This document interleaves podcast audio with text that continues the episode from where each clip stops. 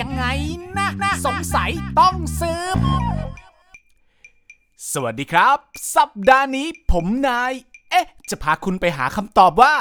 ถูกตะขาบกัด ใช้คางคกถู ถอนพิษได้ จริงหรือในโลกออนไลน์ แชร์ข่าวกันอย่างแพร่หลายเลยนะครับว่า มีนักท่องเที่ยวสายแคมปิ้งกางเต็นท์พักแรมแล้วถูกตะขาบกัด จึงมีผู้มาช่วยเหลือด้วยการนำคางคกเป็นๆมาถูที่บริเวณแผล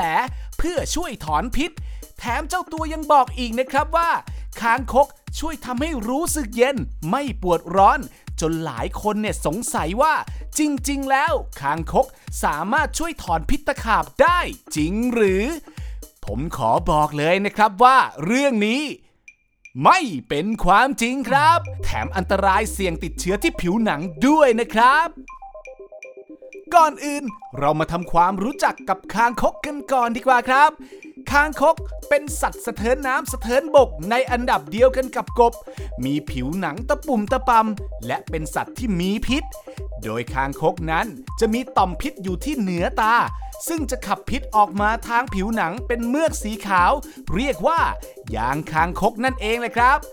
ซึ่งมีฤทธิ์ระคายเคือง มีผลต่อการทำงานของระบบประสาทและระบบหัวใจทำให้หัวใจบีบตัวครับ ส่วนตะขาบ สัตว์ไม่มีกระดูกสันหลังที่มีพิษร้ายแรง โดยพิษของตะขาบทำให้เกิดการอักเสบบวมแดง ร้อน ชา และเป็นอัมพาตตรงบริเวณที่ถูกกัด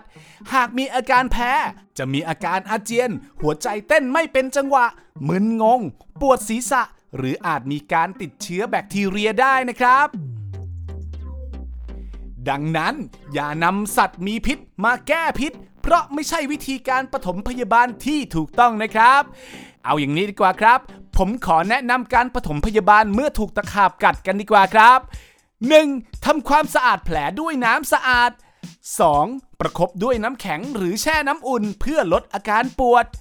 3. ใช้ยาแก้ปวดชนิดรับประทานหรือสเปรย์ 4. รับประทานยาต้านฮิสตามีนหรือยาแก้แพ้ 5. รับประทานยาฆ่าเชื้อ หากพบว่ามีอาการติดเชื้อที่ผิวหนังร่วมด้วย 6. หากมีอาการรุนแรงหรือแพ้ ควรพบแพทย์ทันทีครับ การนำคางคกมาถูบริเวณที่ถูกตะขาบกัด